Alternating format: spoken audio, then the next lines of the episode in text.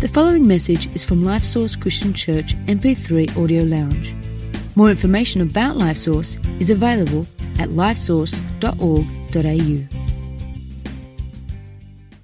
Let's open to Matthew chapter 8. I want to continue what I started last week. Last week, I, um, I gave you a, a commitment that as your pastor, I am committed to you being successful. See, I'm committed in helping you become successful. I, I, don't believe that God wants you to fail. I believe that God wants you to succeed. And I, as your pastor, want to share with you principles that will help you become successful. And, uh, you know, the world has its motivational seminars and their five principles to success. When you come here, you're going to hear God's principles of success because it's in this book the manufacturer's handbook, what's written in here is the God who created you and his principles for your success. And so what my commitment to you is, is that week in and week out, you're going to hear teachings from this book that will help you become successful in God. And that success will last forever and ever. And so last week I shared with you the two most important principles of success. And that's simply obedience and faith. Just wasn't complicated. And it's not complicated. It's not meant to be complicated. But if you obey, if you just obey God, if that becomes your guiding principle, I'll obey God, that will always lead you in success. Obedience to God will lead you in success. But this is what I've discovered. A lot of people don't have faith to obey God. It's like, oh, I don't know. Oh, oh, uh, I'm not sure it's going to work. Well, that's, that's lack of faith. Because faith says, if God said it, I believe it, and that settles it. If faith basically has an incredible God concept, and, and, and today I'm going to spend a little bit of time trying to enlarge your faith, trying to stretch your faith, trying to give you great God concepts so your faith can become stronger. How many of you interested in that? Okay, so let's read uh, in Matthew chapter 8 what Jesus considered the greatest person that he'd come across in faith in all of his ministry up until that point. And uh, this guy wasn't even a Jewish man, he was a Gentile. And Jesus absolutely was amazed by his faith. So that's why I've called this message Amazing Faith. Not amazing grace, but amazing faith. Okay, here it is. Matthew chapter 8, verse 5. Now, when Jesus had entered into Capernaum, a centurion came to him. Now, you know what a centurion is? A centurion is a Roman soldier who had oversight of at least 100 men. That's what a centurion comes from the Latin word uh, that means 100. Centurion. And um, a centurion came to him, pleading with him, saying, Lord, my servant is lying at home, paralyzed, dreadfully tormented. And Jesus said to him, I will come and heal him. How many of you would say, Woohoo! Jesus has come into my place. How awesome is that? Get hold of the response of the centurion when Jesus says, I'll come and heal him. Verse 8 says, The centurion answered and said, Lord, I'm not worthy that you should come under my roof, but only speak a word and my servant will be healed. For I also am a man under authority, having soldiers under me. And I say to this one, go, and he goes, and to another, come, and he comes, into my servant, do this, and he does it. When Jesus heard it, he marveled. He was amazed. He was astonished. And he said to those who followed, Assuredly I say to you, I've not found such great faith, not even in all of Israel. And I say to you that many will come from east and west and sit down with Abraham, Isaac, and Jacob in the kingdom of heaven. But the sons of the kingdom will be cast out into outer darkness. There will be weeping and gnashing of teeth. Verse 13. Then Jesus said to the centurion, Go your way, and as you have believed, so let it be done for you. And his servant was healed that very hour, that same hour. Wow, what a great story. How many of you love this story? I love this story. I love the fact that this man's faith grabbed Jesus' attention. I love the fact that it wasn't very often that Jesus went, wow. But in this case, he went, wow. And, uh, you know, the, the King James Bible says he was amazed. But really, in our language, it's wow. I've not seen such great faith, not in all of Israel. This is amazing. This is amazing faith. So, what was so amazing about this man's faith? Well, let me share with you three things the centurion understood. Three things. This will help your faith. But this is what he just took for granted. Number one, he understood authority. I am a man under authority, he says in verse 9. What's interesting is that he introduces himself as a man under authority when he was a man of authority. He was a centurion. He could have gone around saying, I have a hundred people that I command. Everybody, look at me. I'm a man that has a hundred men that jump when I tell them to jump. But he didn't introduce himself as, I too am a man of authority. He introduced himself as, I am a man under authority. Because as a centurion, he had his commanders and his generals and the commander of the Roman legions that he was subject to. And so, what this man understood is that there is a line of command. He understood that in life there is this line of command, and where you fit in this line of command, that you need to have those in authority over you and those that are in authority to you. And just understanding where you fit in that line of command. Can, can I just say one of the problems that we have in the West is a problem called egalitarianism. It's one of the problems that we face in Australia. It's egalitarianism. And egalitarianism is simply the belief that we're all equal. And, uh, and you know what? In so many respects, we are.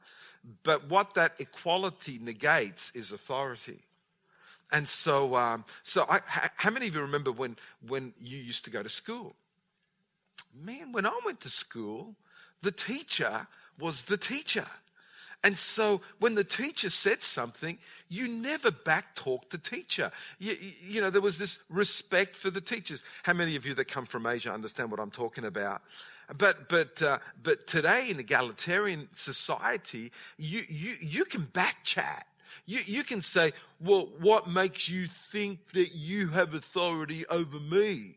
And that sort of stuff. You know, I mean, when a policeman walked into the room, everybody was quiet. You don't back chat. You don't, you, because you understand the line of command. You understand authority. One of the problems that we suffer in Australia is that there's no respect for authority. Uh, if the Prime Minister were to walk into the room in Australia, our attitude is, well, he's just a man. And so we don't often, you know, we don't even, you know, talk about the prime minister. We talk about Turnbull rather than the prime minister. And, and, and the lack of respect is enormous in Australia. Whereas in so many countries of the world, they understand authority. And so some of you ask them the question, you're probably thinking about it. Well, well how, how, how, did Ash go to India and see so many miracles happen, and we don't see that many miracles happen in Australia? Can I just say that one of the reasons is authority? One of the reasons is that in so many countries of the world, when someone walks in with authority, it's respected.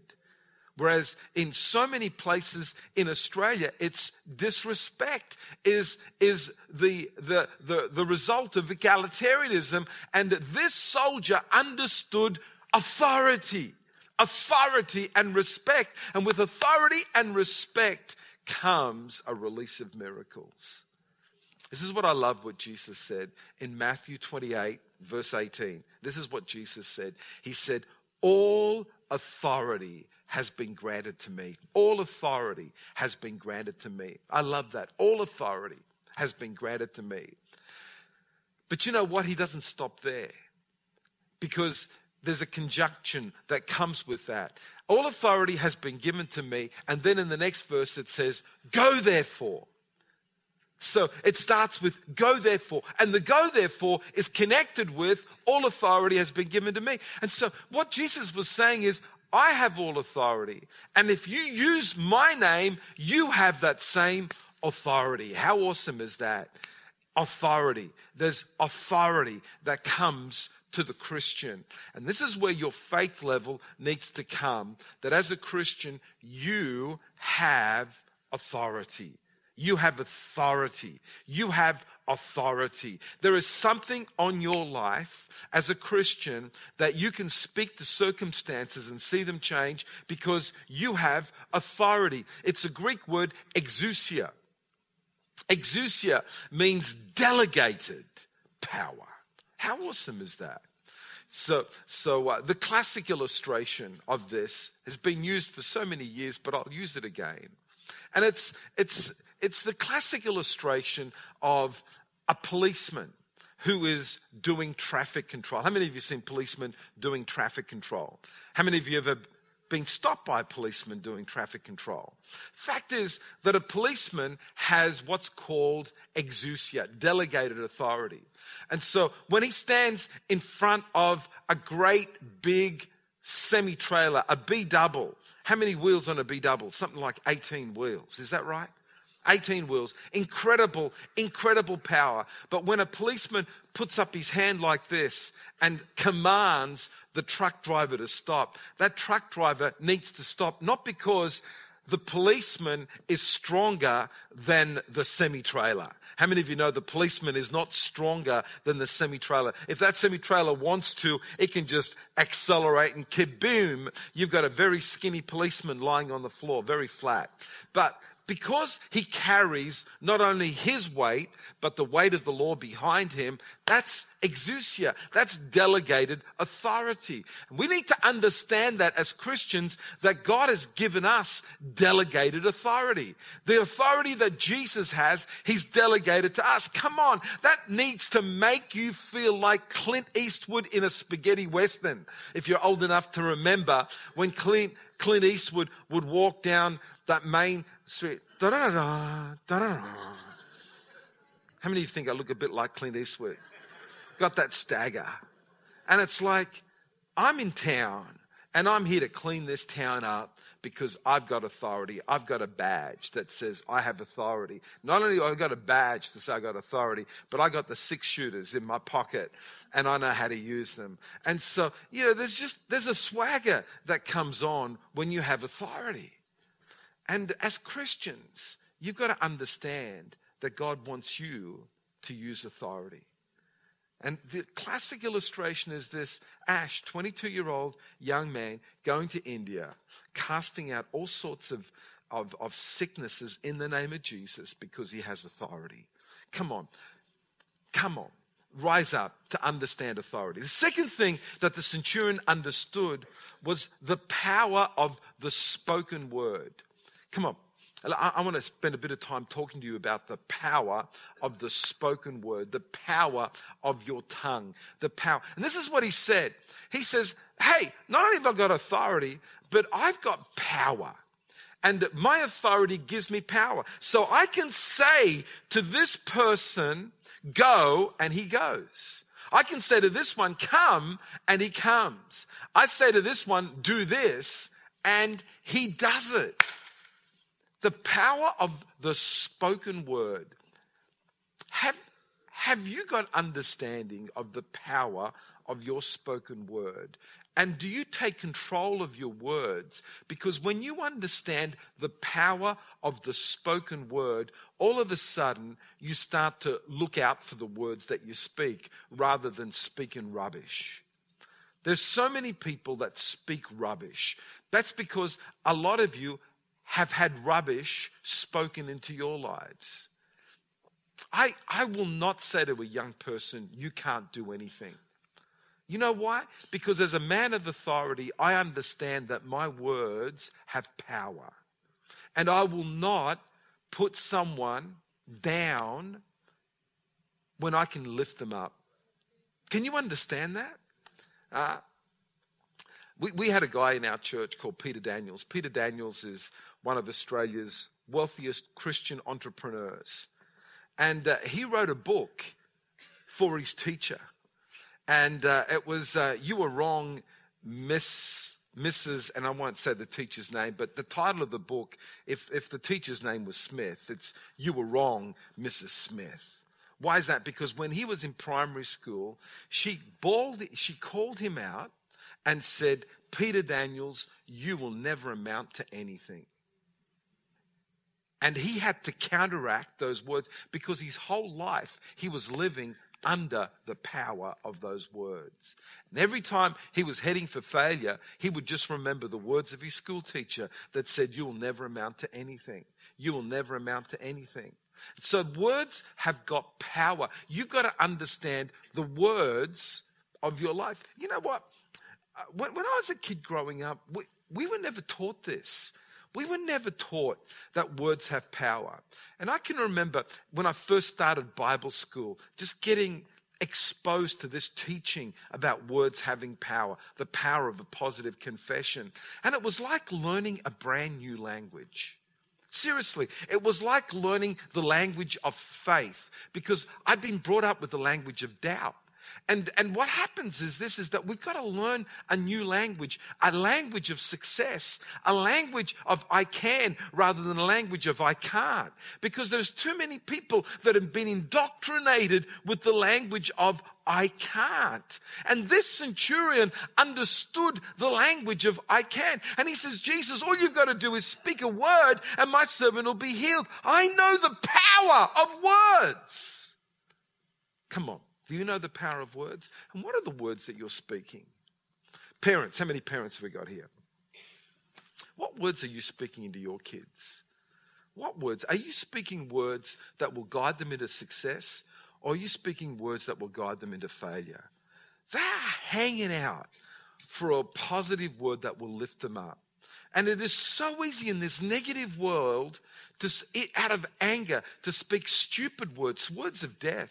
Proverbs chapter 18 verse 21 says, death and life is in the power of the tongue. 1 Peter 3:10 says, "He who would love life, let him refrain his tongue from evil and his lips from speaking deceit." The scriptures are full of passages that talk about the power of the tongue. The book of Proverbs is full. I can still remember in my early years of ministry when I was trying to learn this new language because I wasn't brought up with this new language. I was brought up with this negative language. My, my father was, uh, that was the way that he was brought up. He was very negative. And consequently, because he was negative in that respect, my mother was very positive, but dad was very negative. He tried to change, but because he'd been indoctrinated as a kid growing up, he, he you know, th- that was the first thing that would come out, a, a negative word. We can't do this. I can't do this. I can't. I can't. Rather than, and so I had to learn this new language. And I can still remember reading the book of Proverbs and underlining every single verse in the book of Proverbs that spoke about positive confession, spoke about the power of the tongue, the power of the word, and started just getting it into my spirit so that what would come out of my mouth was a new language, a language of faith, a language of I can rather than a language of I can't, a, a language of God can rather than a language of God can't. Just speaking positive, powerful words. That's the second thing that the centurion understood. What was the first thing he understood? The power of authority. Second thing he understood, the power of the word. And the third thing that the centurion understood was the power in the name of Jesus. I love this. In verse 8, he says, Lord, I'm not worthy that you should come into my roof.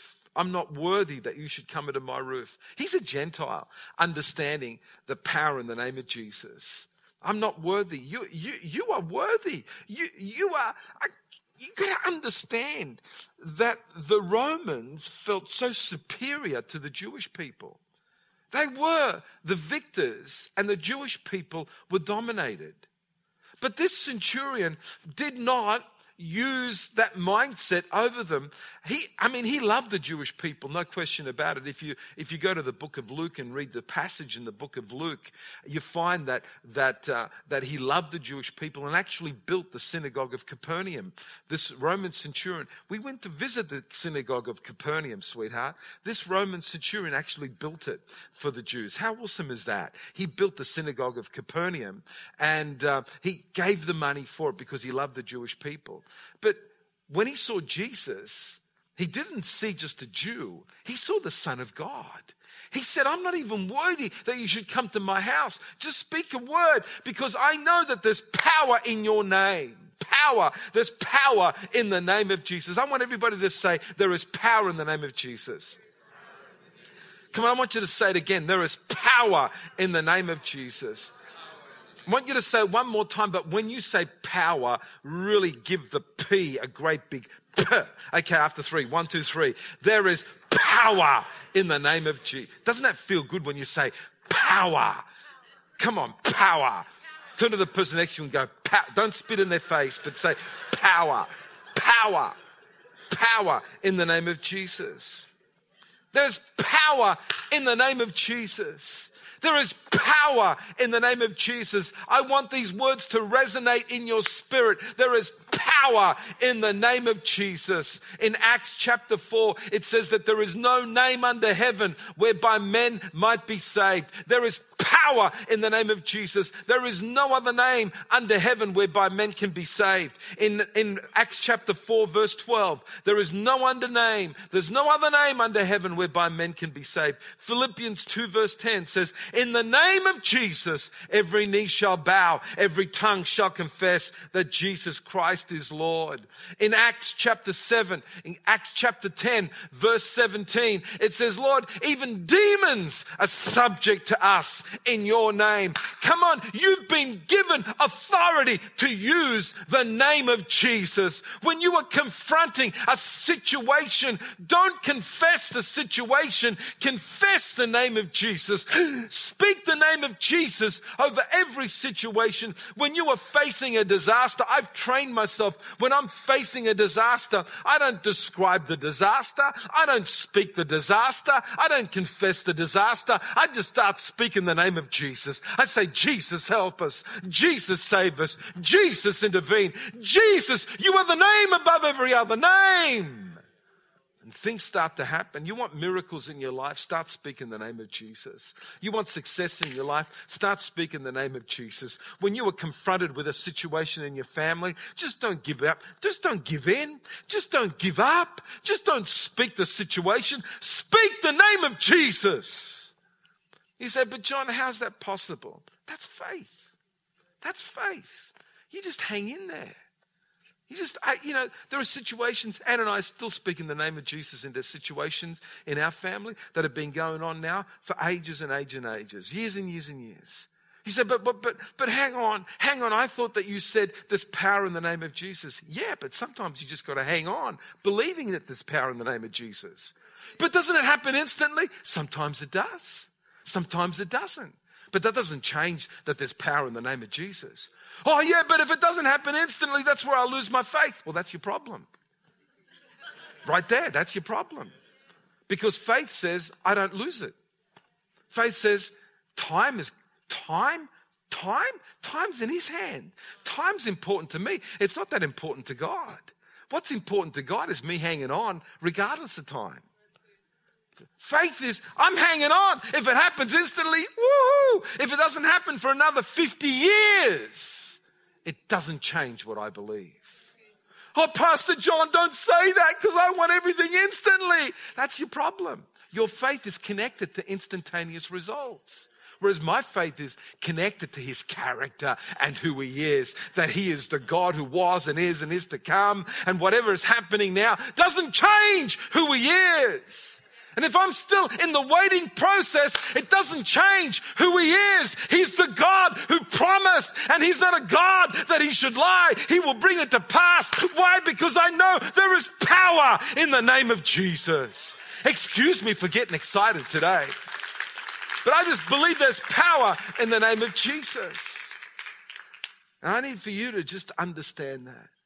Let me finish this day. I, I want to finish this message. My time's run out. I got two minutes and 23 seconds. I know that it's gone so fast because you're right there with me. But faith cannot be just a quote that you've memorized. Faith has to be a revelation in your heart. That when it's tested, it just pops out because it's a revelation in your heart. And this is where revelation is so important that you understand it can't just be a quote that you've memorized. It's got to be it, has got to be this deep, deep knowing. It's a deep, deep knowing. That's what faith is, is a deep, deep knowing. And when you have this deep, deep knowing that's connected to your God understanding, your God concept, your God revelation. My God's a good God. That's the way that He is. My circumstance does not change His character. Whatever comes my way does not change who He is. He's a good God. But, John, how can you say that when you're facing so many situations in your church? People are in hospital. You know, people have got cancer. They've got tumors. They've got heart tumors and, and turmoils and, and tremors and stuff like that. How can you say God's a good, good God? My circumstance doesn't change who God is. My difference is this, is that in circumstance, I just turn to God because he's a good, good God. He's going to turn this thing around. He said, but, but John, people that you've loved have died. It still doesn't change the character of God. But, but, but, but surely death is the end of it. No, not for us, it's not. Death for us is the beginning of eternity.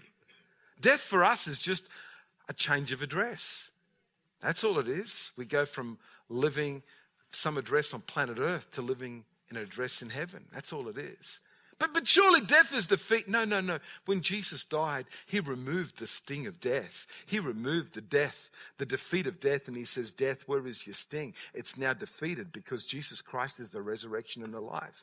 So what do you mean? You mean that doesn't matter what happens, I get to win in Jesus. That's faith right there. That's faith right there. It doesn't matter what happens, we get to win. And we've got to hang on to that forever and ever and ever and ever and ever. And that's what faith is, is just hanging on to a belief that God is gracious and God is good. What do you really believe, John? Oh, I believe that nothing is too difficult for God. I believe that all things are possible to those who believe. Believe what? Believe that Jesus Christ is the Son of God, that He's the Alpha and Omega. He's the beginning and end. He is the King. He is the Lord. He is the sovereign God, that nothing is subject to anybody else but subject to the name of Jesus. That's what I believe. And the Bible says these signs shall follow those who believe. Believe what? Believe that Jesus Christ is the King, that Jesus Christ is the Lord. And today, all I want for you to do is to grab hold of this belief in Jesus Christ, the author, the finisher of your faith, the beginning, the end, the King of glory, the one who wants to come into your life and change everything, the one who wants to lead you into success, the one who wants to take your hand and say, come with me and we'll enjoy eternity together. Today is your day to step into the realm of faith. Today is your day to say, I'm not going to be led by what I see or what I hear. I'm going to be led by the Holy Spirit of God that opens my heart to the things of God. I'm going to put faith in the author and finisher of my faith, the Lord Jesus Christ. And if you do that today, you will be led into success. Come on, let's give the Lord a great big hand of praise. Thanks for listening to this message from LifeSource Christian Church MP3 Audio Lounge. We invite you to visit us online at lifesource.org.au to find out more about our church and to also access other free resources.